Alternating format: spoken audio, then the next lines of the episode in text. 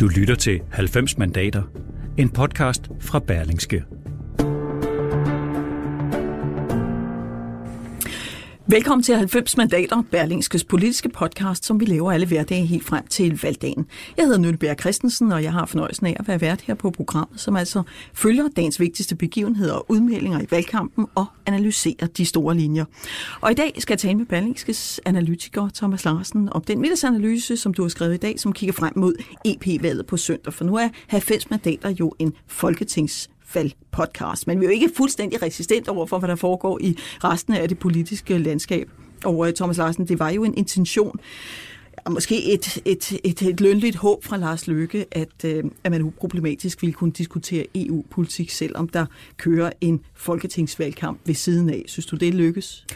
Ej, der må svaret være, være nej. Altså Lykke han havde jo den intention, at han sagde, at nu skulle der være rigtig god tid til, at vi kunne få uh, diskuteret, debatteret Danmarks position i Europa. Det har aldrig nogensinde været vigtigere, sagde han. Og så skulle der bagefter være rigtig god tid til at diskutere Danmark som sådan, altså det vil sige indrigspolitikken frem mod den 5. juli. Og sagen er vel i al snækkenhed, at folketingsvalget fuldstændig har overskygget af de stakkels parlamentarikere, altså kandidaterne til Europaparlamentsvalget, der har været rundt på, på landevejene. Altså alt har handlet om Rasmus Paludan, alt har handlet om velfærdsløftet, alt har handlet om SV-regeringen mm. osv. Så de der indrigspolitiske meldinger har fuldstændig overskygget øh, de europæiske. Men det, der slår mig, for jeg har også været rundt i det ganske land og have nogle, øh, have nogle øh, EP-valgdebatter, og det, der slår mig, det er, at, det, at der også er meget mindre konflikt blandt de EP-kandidater, end der tidligere har været. Det, det er som om, vi efterhånden sådan sætter det, det, det store danske øh, konsensusparti i dag, som er sådan jævnt EU-positiv, og, øh, øh, og EU-modstanden spiller ikke så stor en rolle, synes jeg selv. Øh, enhedslisten, som jo som i virkeligheden gerne vil ud af EU, siger det ikke særlig højt. Så Jamen, kan det, det være en af forklaringerne Det tror jeg på? er en god pointe også. Altså, det har ikke været en, øh, en uh, valgkamp, der har været uh, lavet med samme grad af konflikt og konfrontation. Uh, man kan sige, at flere af sådan, de, de, de klassiske EU-modstandere, de er kommet i, i defensiven i, i den her valgkamp, og nogle af de sådan, mest prænante skeptikere, som vi så i udfolde sig i sidste valgkamp, for eksempel Morten Messerschmidt, der var nærmest røde mm-hmm. bordet dengang, han er helt ude, ikke? han har sat skakmat. Uh, og så er scenen til gengæld uh, overtaget af sådan mere pro-europæisk europæiske øh, partier, øh, som har sat dagsordenen, men vil også have gjort det på en måde, øh, at, at, at, sådan, at de, de, har, de har udvalgt deres nøjesager enormt nøje og sådan fint kalibreret, sådan så de også rummer altså mm. altså den EU-skepsis, som jo stadigvæk er i befolkningen. Men altså, jeg tror, du har fat i en rigtig pointe, og hvis jeg skal komme med en meget simpel forklaring, men jeg tror også helt altså, afgørende forklaring, så er det jo selvfølgelig, at man i Danmark har kigget mod Storbritannien og set det kaos simpelthen, der har været omkring Brexit. Det har ligesom lagt en dæmper på alle ja. dem, der gerne vil ud af klubben. Ja, og lige nu, altså i disse timer meddeles det jo fra London, var jeg lige ved at sige, at Theresa May øh, går af den 7. juni, og, øh, og man må sige, om nogen har hun virkelig kæmpet for at få en løsning, finde en vej ud af det der moras, men, øh, men hun går jo af uden, uden at have fundet en løsning, så, så man kan sige, sagen er uløst. Ja, altså vi har set jo nogle dramatiske scener, hvor den britiske premierminister er gået af i, mm. i, i tårer, ikke? nærmest altså på kollapset, øh, kollapsets rand. Øh, og, der, og der er ingen tvivl om, altså øh, netop, at, at, at den øh, mangel på, på stabilitet, øh, som har præget britisk øh, politik, øh, det har simpelthen skræmt mange øh, her, herhjemme. Øh, og derfor så har vi set en, en, en samling omkring, øh, hvad skal vi sige, grundlinjerne i europapolitikken ja. i, i Danmark. Ja, altså Folkebevægelsen mod EU, deres mandat er meget klart i fare, og, og de har ellers været rimelig sikre. Det kan selvfølgelig også skyldes, at enhedslisten, øh, som, som sagt, der også gerne vil have, have Danmark ud af EU, er kommet på banen som, som dem selv, men, men det, det skyldes en reaktion på Brexit. Det, det er fuldstændig rigtigt, og jeg synes, der er altså en form for, for, for symbolik i, hvis det ender med, at, at folkebevægelsen altså mod EU rent faktisk ryger ud øh, på, på, på, på søndag. Altså det, det er sådan ret rammende øh, i, i forhold til, hvordan øh, debatten har været indtil nu. Thomas Larsen, hvis vi skal kigge lidt frem øh, mod øh, EP-valget, altså målingerne har ligget sådan forholdsvis stabile. Vi ved nogenlunde, det ser ud som om, at folk samler sig bag de, øh, de gamle partier, hvorimod de nye partier ser ud til at have det svært. Altså Liberal Alliances midteboks ser ikke ud til at komme ind og, og så videre. Altså, det har jo hele tiden været nævnt, at Lykke måske godt kunne tænke sig at bruge et fornuftigt valg for Venstre på søndag som sådan en game changer. Altså, og der er jo stadig 10 dages valgkamp tilbage på den anden side. Hvordan tror du, hvordan tror du EP-valgets øh, resultat kommer til at påvirke folketingsvalget? Ja, nu skal man selvfølgelig passe på med at være for øh, skråsikker i de her meget, meget labile øh, tider, hvor vi nærmest får nye overraskelser og nye aktører på, på, på banen, øh, i hvert fald meget øh, ofte. Men når det så er sagt, så vil jeg sige, at, at Lykkes håb og Venstrefolkens håb om, at det bliver en game changer, det kan jeg simpelthen på ingen måde se for mig. Det, der vel højst skal være tale om, det er, at et øh, godt øh, resultat på søndag til Venstre, og det tror jeg i den grad inden for rækkevidde, mm. at det vil kunne give et lille rygsted ind i, i den resterende del af valgkampen frem mod øh, folketingsvalget den 5. juni. Men det bliver jo ikke sådan, at de pludselig kommer op og ride på, på, på en raket og kommer til at stige i målingerne. Det tror jeg slet ikke kommer til at ske. Og det samme i virkeligheden med Socialdemokratiet, mm. som også står til at få et, et, et altså rigtig fornuftigt øh, valg. Det vil heller ikke være sådan, at de kommer til at accelerere frem mod øh, selve valget den 5. juni. Altså det bliver de indrigspolitiske temaer, mm. det bliver udlændingepolitikken, det bliver altså det parlamentariske spil, øh, hvem skal støtte hvem, det bliver spørgsmålet om ultimative krav til Mette Frederiksen fra Rød Blok osv. Det bliver de spørgsmål, der bliver helt dominerende i den sidste mm. del af valgkampen. Men man kan sige, det er Venstre, der går til, til valg på, øh, på søndag. Det er måske mere langs de linjer, som Lars Løkke godt kan lide. Altså det er mere konsensusbredet, det, det, det er samarbejdssøgende, det, det er ikke utræret. Altså på en eller anden måde er det et samlet Venstre i forhold til det europaparlamentariske, også samlet med de andre partier. Ikke? Altså på den måde går den der politik, der bliver ført, ført på søndag, eller bliver valgt på søndag, meget godt hånd i hånd med hele den der SV-ambition ind over midten og sådan noget. Ikke? Så på den måde ligner det vel meget det, det idealbillede, Lykke har af Venstre. Jamen det tror jeg er en rigtig iagtagelse. Altså det vi jo grundlæggende ser uh, udspille sig mellem de, de store partier, og i særdeleshed ser uh, udfolde sig mellem Socialdemokratiet og Venstre, det er jo kampen om midten. Og der mm. tror jeg, at det er rigtigt, at uh, Venstre i europapolitikken egentlig har formået at finde en, en ganske god uh, tone og en ganske god retning, som på den ene side er pro-europæisk. Altså det er slet ingen tvivl meget om, klart. at er meget klart, men som jo altså også helt klart altså slår ned på nogle af de bekymringer, som uh, mange danskere har i forhold til EU. Det vil sige også at understrege nationalstatens rolle. Der skal mm. være grænser for EU's indflydelse, skal være slankere uh, EU. EU koncentrerer sig om de grænseoverskridende problemer. Ikke? Og det var meget, meget interessant i virkeligheden, når man så ser på uh, forleden dag, da vi så den samlede uh, venstretop, ikke? altså i hvert fald uh, Lars Løkke Rasmussen og sammen med, med, med spidskandidaten til Europaparlamentsvalget, Morten Løkkegaard, lige pludselig altså tale om permanent uh, grænsekontrol. Mm. Og der var jo faktisk nogle venstrefolk, der fik kaffen i, i, i galt i halsen. Jamen det var nærmest også første gang i løbet af den valgkamp, ikke? Præcis, præcis. Og det, det viser jo så, min pointe er, det viser jo så også, at Venstre samtidig med, altså de går ind for det europæiske og er det store uh, pro-europæiske parti, så ved de også godt, altså, at der er mange danskere, der helt mm. bogstaveligt vil have en grænse, og så kom forslaget så om permanente grænsekontrol. Ja, som så meget andet en balancegang. Thomas Larsen, Tak fordi, at du ville være med mig i dag. Vi kommer til, er helt sikker på, at snakke en helt del mere om øh, folketingsvalgkampen i næste uge. Så kan vi jo se, om, øh, om IP-valget får en effekt. Tak skal du have. Selv tak.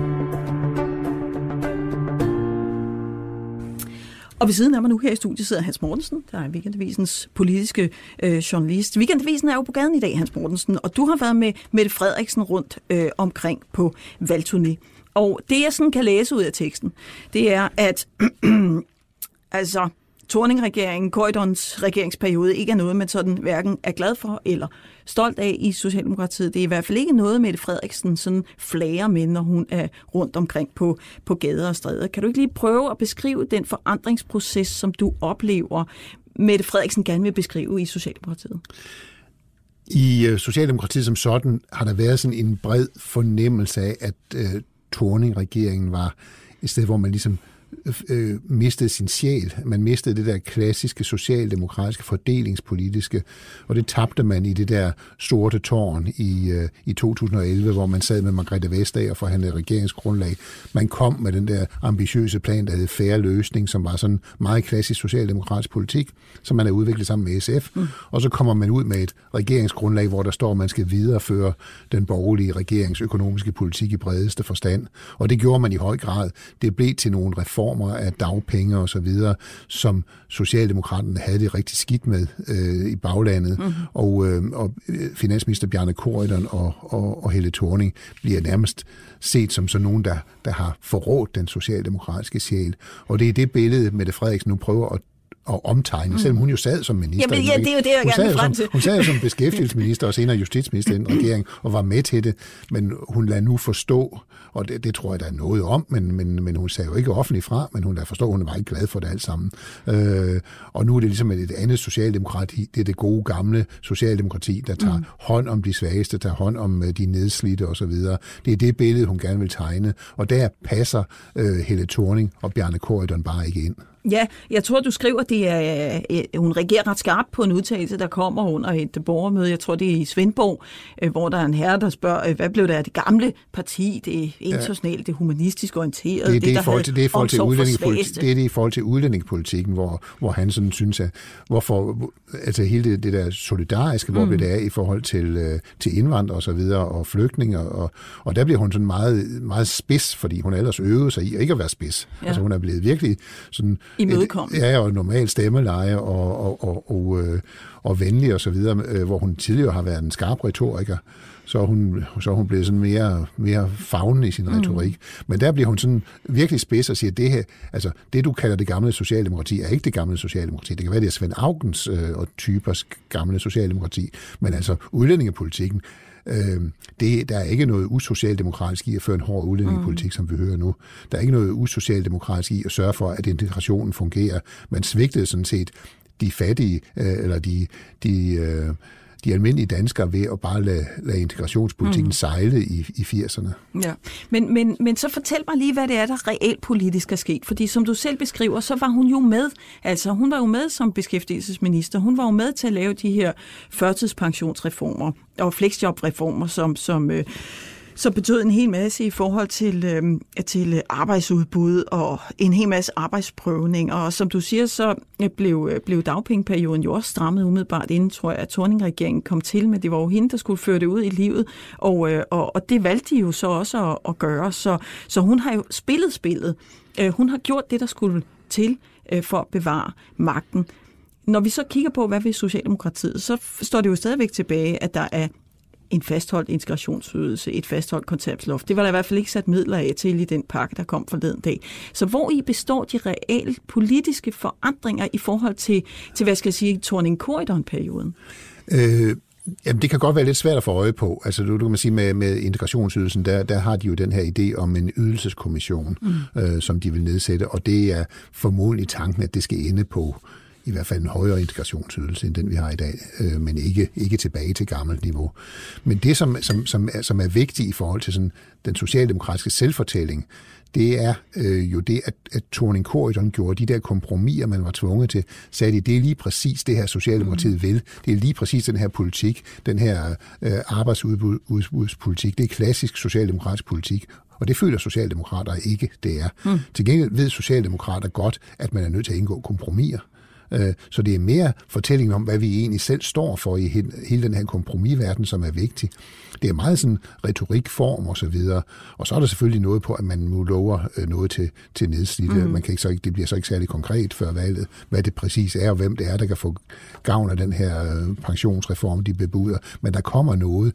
Hun får fortalt, jeg er sådan set bekymret for nedslidte folk, der, mm. der, der, der ikke kan være på arbejdsmarkedet. Så det er mere sådan en, det er mere sådan en formting. Der er ikke noget konkret politik, som flytter sig mm. voldsomt i forhold til, til Torning-regeringen. Men det andet er hammerne vigtigt i den politiske kommunikation, og det er hammerne vigtigt i det der socialdemokratiske bagland, at man har fornemmelsen af, altså hun har, altså man havde fornemmelsen af, at partiet var ude af retning under ja. Torning-korridoren. At, men, men, at, at, det simpelthen, at, at det var ikke små skridt frem. Altså, Socialdemokraterne kan godt leve med små skridt i den rigtige retning, hvis det de føler er den rigtige mm. retning, men de kan ikke holde med, at man begynder at tage skridt i den modsatte retning. Men Hans, jeg opfattede meget tydeligt under Torning-regeringen, at Mette Frederiksen ændrede ham. Altså hun tog de der alvorlige sværslag, der skulle slås i beskæftigelsesministeriet. Hun havde talt for for øremærket mandebarsel. Der gik hun ud og tog en, om så må sige, forholdet, da man havde besluttet sig for, at det, at det øh, skulle man ikke længere. Det forbud mod prostitution, det fraveg hun også. Altså jeg synes virkelig, at hun skiftede ham i den periode, så jeg kan godt sidde lidt tilbage med fornemmelsen af, hvem er Mette Frederiksen mm. egentlig? Jamen, Hvor kan, står hun egentlig politisk? Det kan jeg godt forstå. For det at hun er bedre til at tale socialdemokratisk sprog, men, men en Torning var. Men, men altså, hvem er hun? Jamen, det kan være svært lidt at få øje på, fordi hun er, hun er, hun, men hun er jo, altså, hun er meget tydelig om, og det, og det må man jo tro på, hvis øh, indtil det modsatte er bevist, at hun har fortrudt mange af de ting, hun var med til der. Ja, altså hun, er, hun, hun har jo udgivet en række undskyldninger. Ja, jamen, hun er, der er, kommer undskyldninger på stribe. Hun fortryder, at hun var øh, for en blød udlændingepolitik øh, som helt ung, og mm. nu fortryder hun, at hun var med til ting i regering. Og det må man jo, altså, tage for gode varer på en måde, men det er et spørgsmål hvor meget man kan fortryde. Øh, men forløbet ser det jo ud til, at det går godt. Altså, mm. det, forløbet ser det ud til, at, at, at forklaringerne bliver købt af befolkningen. Og så kan vi andre jo godt sidde og undre os lidt over det og synes, hvad, hvad, hvad, hvad er hun så? Mm. Øh, men hvis man kommer i en socialdemokratisk forsamling, eller i sådan en, en, et vælgermøde, hvor der er overvægt af socialdemokrater, så er der den der fornemmelse af, at hun er en af vores. Ja. Og det var der aldrig med Helle Thorning. Nej, men, og så kan det godt være, at det er svært, og det kan godt være, at hun har svært ved at få et flertal og sådan noget, men det accepterer de sådan set. Ja. Men, men, men hvorfor bliver hun ikke slået i hardcore med Thorning-regeringen, når hun, når, hun, øh, når hun selv spillede det spil? Mm, fordi jeg tror, det lykkedes hende at fortælle, at hun egentlig ikke brød sig om at gøre det. Mm. At det gjorde ondt på hende. Og hun kom jo også et andet sted fra, må man sige. Ja, ja, ja, ja. Altså, det hamskifte, jeg beskriver, var ja. jo meget markant. Hun, øh, altså, øh, Øh, kan du ikke huske, gang hun talte imod privatskoler? Det burde folk ikke sende deres børn i. Så fik hun til børn i privatskole, så ændrede, blev hun nødt til at ændre synspunkt på det. Men det var det, alt det der med svaghed og solidaritet og svage kontantsmodtagere. De skulle jo have førtidspension, sagde hun også. Og sådan noget. Hun stod der mm. græd, da, da Lykketoft øh, valg, tabte valget i, i 2005 og sådan noget. Så det var på en eller anden måde den rene aftapning af den sådan ærke socialdemokratiske Mette Frederiksen. Ja, men det er den, øh, altså det lykkedes hende at få, mm. få socialdemokratiske vælgere jo også, også vælgere, der i meget, meget meget lang tid har været øh, parkeret hos Dansk Folkeparti til at vende hjem, fordi de føler, at nu har de fået, der, altså både på det, på det fordelingspolitiske, det socialpolitiske og på udlændingepolitikken, det er socialdemokrati, de gerne vil have. Mm. Og dybest set har de hele tiden været socialdemokrater, selvom de stemmer på Dansk Folkeparti. Så det er lykkes, den fortælling er lykkes, og så kan vi andre jo stille alle de spørgsmål, det skal være, øh, og bevise, at der ikke er hold i billetterne, og at det er ukonkret, og der er ikke et pensionsforslag, der hænger sammen, og det kan, det kan du få 117 økonomer til. Det er der bare ingen, der hører, øh, fordi de hører en ærlig, redelig stemme, stemme, der gerne vil det her. Og det har de fuldstændig øh, kalkuleret med i den socialdemokratiske øh, strategi, at det her det handler om at vise hensigter. Man har ikke noget, altså du, du kan, vi kan, andre kan, journalister kan stille op og kræve, at hun bliver konkret, og økonomer kan sige, at det hænger ikke sammen. Mm. De er hammerne ligeglade, ja. fordi den der grundfortælling øh, går ind i hjerterne på klassiske socialdemokrater. Og du sagde også tidligere, at de sådan set, klassiske socialdemokrater er sådan set indstillet på, at politik er fuld af kompromiser. Og det kan godt være, at man bliver nødt til at gøre noget andet, end det man sagde, man ville, øh, fordi omstændighederne har ændret sig. Men, men, men, men man skal lyde som en socialdemokrat, og man skal kunne fortolke det socialdemokratiske budskab på en eller anden måde, som er, som er meningsfuld. Og det kan hun måske i højere grad end Torning. Altså det, det kan hun, og det, det er jo det, netop det, fordi man kan sige, hvis man ser på Socialdemokratiets historie, så har de jo lavet det her samfund grundlæggende om. Altså, vi er jo de, sammen med Sverige og Norge de mest socialdemokratiske samfund i verden. Øh, og det har de jo gjort uden på noget tidspunkt at have flertal, uden på noget tidspunkt at kunne få al deres politik igennem. Så har de alligevel fået den igennem. Og det ved øh, klassiske socialdemokrater, det ved partiets kollektive hukommelse. Det er jo forskellen på dem og SF, for eksempel. Så SF, som kom i regering, og så pludselig opdagede, at der var kompromis og, mm. og besværligheder, og så, så brød partiet sammen, og er nu ved at genrejse sig. Øh, men den, den, der, den der fornemmelse er ikke blandt socialdemokrater. Der er man med på, at det her det tager lang tid. Det er, det er små skridt, det er flytte, men man vil have, det går i den rigtige retning. Mm. Og man havde fornemmelsen af under Torning, at det gik ikke i den rigtige retning. At man sådan set ikke anede, hvilken retning partiet ville i. Mm. Mm. Og man havde købt en helt anden fortælling end den, man, øh, man havde stemt på som vælger måske. Altså, øhm, hvis vi lige her afslutningsvis skal vende tilbage til den vælger, der, der i Svendborg taler for øh, måske en mere humanistisk udlændingepolitik, øh, det gamle socialdemokrati. Vil du så sige i dag, at du fornemmer, at den der stramme udlændingepolitik er, er en jeg skal sige, en integreret del af den socialdemokratiske fortælling i dag, for det har jo virkelig været en sten i skoen. Altså, jeg synes, det, det lykkes med Frederiksen at flette de to fortællinger sammen, når du hører hende tale om det. Altså ja, fordi det lykkes i, i den der historie. Man gør jo meget ud af sin historie i øjeblikket, men, men der er meget sådan ranken ryggen i Socialdemokratiet. Nu skal, vi, nu skal vi vise, hvem vi er. Og der tager man jo fat i øh, alt muligt fra at lave historiekonferencer til at skrive bøger, til at lave, øh, øh, synes jeg, skrækkelige malerier i sit gruppeværelse.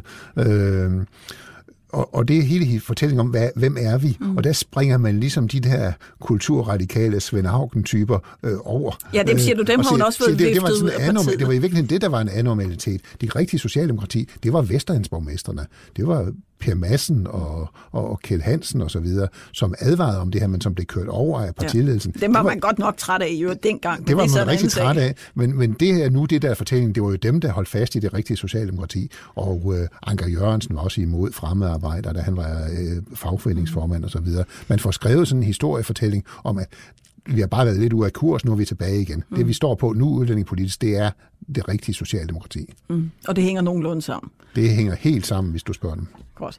Hans Mortensen, tusind tak, fordi du har lyst til at kigge forbi studiet i dag. Øh, du skal ud og, og følge valgkampen, og øh, varm anbefaling af Weekendavisen i dag, som er, er fuld af gode politiske historier.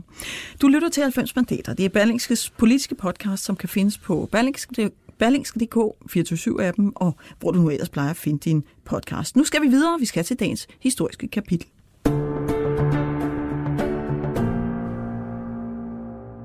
I dag i 90 mandaters historiske tilbageblik skal vi tale om påskekrisen i 1920, som sandsynligvis er nyere tids Danmarks historie, måske mest dramatiske episode. Det handler dybest set om, at kong Christian den 10. afsatte den radikale regering med Sale i spidsen. Og det til trods for, at grundloven af 1849, den reviderede grundlov af 1866 og indførelsen af parlamentarismen i 1901 jo reducerede kongens magt i betydelig grad, fordi enevælden som bekendt blev afskaffet med grundlovens indførelse. Kongen havde også ladet forstå, at han faktisk ville respektere, at det fremover var Folketinget, der bestemte, hvem der skulle være statsminister i Danmark med indførelsen af parlamentarismen i 1901. Men i 1920, altså kort tid efter afslutningen på Første verdenskrig, bliver fristelsen altså alligevel for stor for kongen, og det er en krise, vi skal tale om i dag i 90 mandater. Min gæst er tidligere politisk redaktør og forfatter Kåre Asgaard. Velkommen til. Tak skal du have. Hvad er sådan de til grundslæggende politiske årsager til, at Christian den 10. han blander sig så fatalt, som han gør det omkring påsken i, i 1920? Der er tre årsager. Øh, statsministeren eller konseilspræsidenten, han hedder Sale. Han er radikal. Han har stået i spidsen for det, der er blevet kaldt Danmarks mest intelligente regering, og jeg er tilbøjelig til at give ham ret. Der er ikke kommet nogen bedre siden. Øh, den stod han i spidsen for under hele Første Verdenskrig, og der havde han indført et økonomisk system, hvor husmøderne var sikre på priserne på deres varer, mm. men hvor forretningsfolkene led, og de var vrede, de var sure, de ville af med ham. Mm. Det vil sige en meget stram statsstyring af priserne i virkeligheden. Meget stram statsstyring, eller faktisk Indtil da havde staten aldrig rigtig blandet sig i. Der var ikke noget, der hed økonomisk politik dengang. Man kan sige, at det øh, Ove Rode som indrigsminister indførte på det tidspunkt, det var noget, der hed økonomisk politik. Mm-hmm. Øh, så kort kan det siges. Så var der den anden ting, det var, at øh, grænsen mellem Danmark og Tyskland efter øh, Første Verdenskrig skulle trækkes. Øh, der var tvivl om, hvor den skulle gå. I og for sig ikke i Folketinget, for der var et meget, meget, meget stort flertal for, at det var nationalitetsprincippet, der skulle være hmm. afgørende. Altså på det her tidspunkt har man afholdt den berømte afstemning? Man har afholdt afstemningerne. Man ved, at den nordlige del af Slesvig er blevet til Sønderjylland. Det er den midterste del ned omkring Flensborg, og det kniver med, hmm. og den sydlige del er klart tysk. Så det er den midterste zone, man ligesom diskuterer. Zone. Og der sidder en international tremandskomité med en svensker, en brite og en franskmand, som på baggrund af folkeafstemningerne skal trække grænsen, og det vil han gøre lige efter påske. Mm-hmm. Og der er der en nationalistisk bevægelse, Flensborg-bevægelsen i Danmark, ledet af øh, ikke mindre end Forsvarets efterretningstjeneste chef Erik Witt. Øh, så, og denne meget nationalistiske kreds vil have Flensborg med til Danmark. Uanset at, at hvad skal jeg sige, uanset, afstemningsresultatet ikke tilsagde at Danmark ikke havde vundet et eneste sovn i øh, det afstemningsområde, det hele handler om. Men hvorfor bliver det vigtigt i den her sammenhæng? Det bliver vigtigt, fordi øh, den ene af de tre i kommissionen, som skal trække grænsen, på Claudel, franskmanden, en, øh, en forfatter af øh, katolske martyrhistorier og en meget løftig person. Han intrigerer så meget, at han får bildt I.C. Christensen ind, at hvis Sale er fjernet, og der er kommet en national dansk regering, altså de radikale er jo internationalister, mm-hmm. der var kommet en national dansk regering, så kunne man påvirke øh, tremandskommissionen til at flytte grænsen ned syd for Flensborg, så Flensborg ah. blev dansk også. Så man vifter dem om næsen med, at det er muligt at få mere land til Danmark, hvis man får dybest set en anden regering. Ja. Øh, Ise Christensen er jo på det tidspunkt, har du fortalt mig, en, en nær allieret, endda ven med kong Christian 10., hvorimod kongen ikke kan døje øh, Sale, øh, den radikale regeringsleder. Øh, men lad os lige tage den sidste ting med, for vi snakker den, om, der er tre ting, og den sidste ting, det er noget med en ny valglov. Den er meget vigtig, fordi øh, dengang der valgte man ligesom i Danmark, ligesom man gør i England i dag, der var lige så mange kredse til Folketinget, som der var øh, folketingsmedlemmer, og vinderen af hver kreds øh, vandt. Resten var spildte stemmer. De konservative, radikale og socialdemokraterne ville have forholdstalsvalg, altså den valgmetode, vi kender i dag. Men det ville betyde, at Venstre mistede en 5-10 næsten gratis jyske mandater, og det ville I.C. Christensen ikke være med til. Så I.C. Christensen går til kongen, da påsken lige er begyndt, Folketinget er lige blevet sendt hjem, han mm. går til kongen øh, med Clau, øh, Claudels øh, visken i baghovedet og siger til kongen, at nu har han konstateret, at der er at regeringen er i mindretal. Men hør lige her, hvorfor griber kongen så ind? Hvorfor venter han ikke på, at det mindretal, hvad skal jeg sige, materialiserer sig efter påskeferien? Det, det gør kongen ikke, fordi øh, kongen har lov til efter grundloven af 1866 at vælge sine ministre. Ja, den er nemlig lidt uklart formuleret.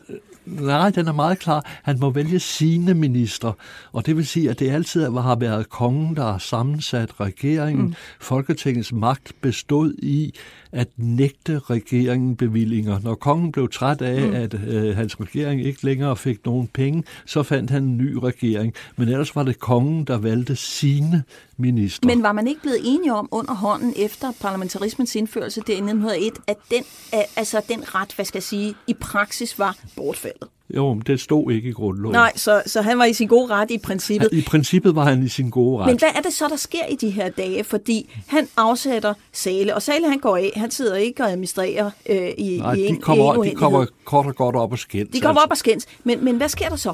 Så går Sale, og i det han går, så nægter han at give kongen det løfte, at han nok skal fungere indtil kongen har fundet en ny regering. Øh, så der begår Sale også en fejl, fordi en afgående minister skal fungere, indtil der er udnævnt en ny regering. Så vi står altså med to toppersoner, en konge og en konsejspræsident, der hver har overtrådt spillereglerne. Ja. Øh, Men samfundet går jo også lidt af gurk. Samfundet går fuldstændig af gurk, fordi øh, den meget ildre socialdemokrat Frederik Borgbjerg han får straks sendt en øh, udgave af Socialdemokraten, som Socialdemokratiets avis hed, på gaden, hvor der står, kongen begår statskup. Og da fagbevægelsen opdager det, så siger den, okay, vi laver generalstrejke. Mm. Og så begynder kongen at blive nervøs. Mm. Nu står han der uden en minister. Danmark var enevældigt igen i 27,5 timer i påsken i 1920. Han må skynde sig at finde en statsminister. Hvem øh, har han i øret? Jo, han har øh, Forsvarets efterretningstjeneste Vidt, øh, som siger, advokat Liebe, ham kan vi bruge. Det er kongens øh, advokat, en meget respekteret advokat, så Liebe bliver udnævnt til konsejspræsident, uden at have øh, Folketinget bag sig. Hmm. Og, og, øh, og, så, med, og ja, så er de 27,5 timer gået, men, men, men øh, påskekrisen er jo kun hvad vi er, fire dage lang, sådan noget. Hvad sker der i de øvrige dage? Altså, altså kongen får jo kolde fødder hen ad vejen. Hvorfor jamen, gør han det? Er, det? Er, det der er to, der giver ham kolde fødder. Den ene er Stavning. Stavning var der ikke ret mange, der sådan rigtig kendte på det tidspunkt. Men øh, fra påskekrisen af, så slår han igennem som den store politiker. Men han var kendt som fagforeningsmand. Og han møder op øh, for audiens hos kongen. Øh, og forklarer ham om øh, den øh, generalstrække, der er på vej. Øh, og kongen får efterretninger om, at han ikke kan, i hvert fald ikke kan stole på brandvæsenet, for det har allerede erklæret, at øh, de går i strejke. De går i strejke. og spørgsmålet er, om han kan stole på øh, hæren, mm-hmm. fordi de menige soldater, de øh, vil formentlig også strejke. Og så bliver kongen for alvor nervøs. Livgarden bliver låst inde på sin kaserne. Øh, er man simpelthen nervøs for, at Livgarden vil minde sig mod kongen? For, for så er det vel kongen, der ryger. Man er nervøs for, for øh, øh, hvad hedder det, Amalienborg Slotsplads er fyldt med folk, der taktfast råber ned med Christian Republik, Republik. Øh, så kongen er simpelthen bange for at blive afsat. Mm-hmm. Men, men hvordan lander så hele den øh, affære? Jamen, så bliver kongen enig med sig selv om, og ikke mindst øh, med sin øh, kabinetssekretær Antonius Kriger, så bliver de enige om, at vi må kalde alle partilederne sammen. Uden at øh, Libe, øh, den fungerende øh, konsejspræsident er til stede. De møder op og begynder at rive hovedet af hinanden om, hvem der har skylden for hele misæren. Øh, og til sidst, øh, så skal jeg... Øh, så skal jeg øh, de radikale igennem øh, og finder frem til et øh, kompromis, som alle kan tilslutte sig. Øh, øh, overformønder øh, MP Fris bliver midlertidig statsminister med den ene opgave at øh, få en ny valglov igennem og mm. udskrive valg. Øh, og det bliver så resultatet. Og øh, øh, man kan sige, at den store taber i den her sag bliver bliver I.C. Christensen, selvom Venstre bagefter vinder valget. Hvorfor? Fordi alle partierne mødte op med to personer til, øh, til forhandlingerne hos kongen. I.C. Christensen kom alene. Han havde ikke sit parti bag sig. Okay. Hvornår, altså, hvornår bliver det indført i grundloven, at kongen ikke formelt set heller kan blande sig på den her måde igen. Eller, kom, eller, kommer, eller majestæten, hvem det, det nu måtte det være. Kommer, det, kommer, det kommer først ind i grundloven i 1953. Så det er først med tronfølgerloven? Ja, at vi har øh, parlamentarisme i Danmark, og vi har det i dag i den negative form. En regering bliver, tider, bliver siddende, lige så længe den ikke har et flertal imod sig. Den skal ikke sikre sig, at den har flertal for sig. Den skal bare sikre sig, at den ikke har flertal imod sig. Godt, så blev det sømmet på plads. Kåre Asgaard, tak fordi du kom og fortalte os om påskekrisen 1920 i dag. 90 mandater er slut, men vi er snart tilbage med flere analyser fra valgkampen og historiske tilbageblik på dramatiske situationer i den politiske Danmarks historie. Tak for nu.